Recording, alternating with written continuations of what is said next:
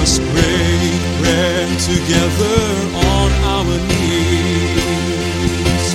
Let us break bread together on our knees. When I fall on my knees with my face to the rising sun, oh Lord, have mercy on me. Welcome to Words of Inspiration with your host and teacher, Audley McLean. And now let's hear from Audley. Ah, uh, yeah. Glad to be with you again today. We're on day four of our using words expressed in the scriptures, short sayings that people used, which changed their lives or changed their destiny. Yesterday's words were, "Come see a man that told me all things that ever I did. Is not this the Christ?" That was the first expression of a baby Christian making known her faith in her newfound Lord. And so today our words come from an arrogant leader. His name is Pharaoh. He was one of the pharaohs of Egypt. And these are his words in Exodus chapter five.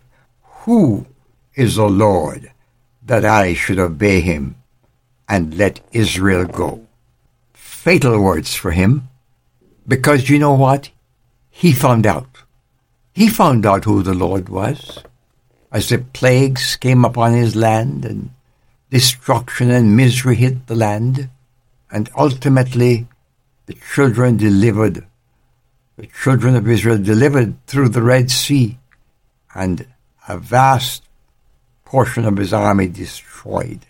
My friend, just in case you are acting out that kind of arrogance, I remember reading in the newspaper one day a very, very wealthy man saying religion is the opiate of the people.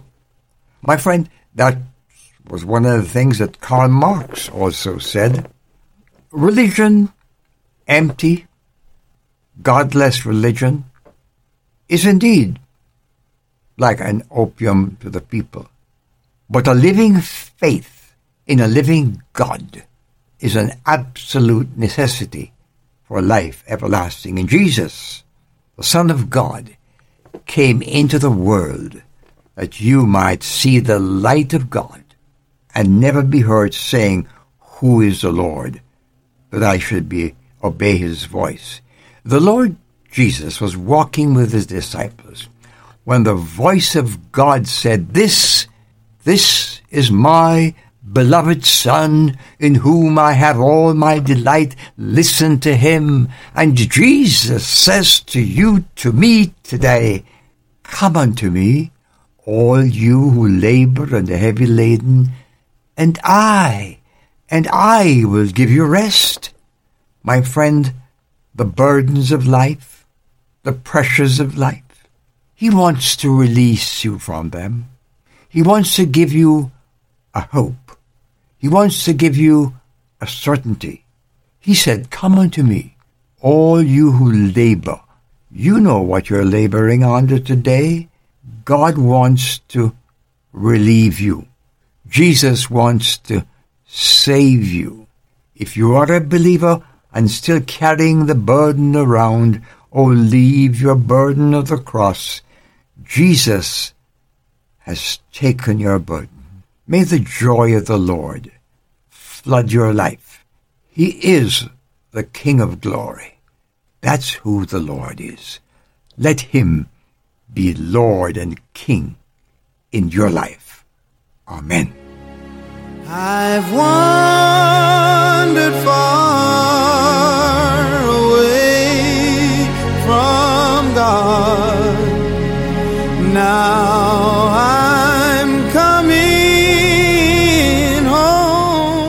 Words of Inspiration with Audley McLean is a ministry of Harvest International. You may write to Audley at Harvest International, Post Office Box sixty-six ninety, Ocala, Florida three four four seven eight.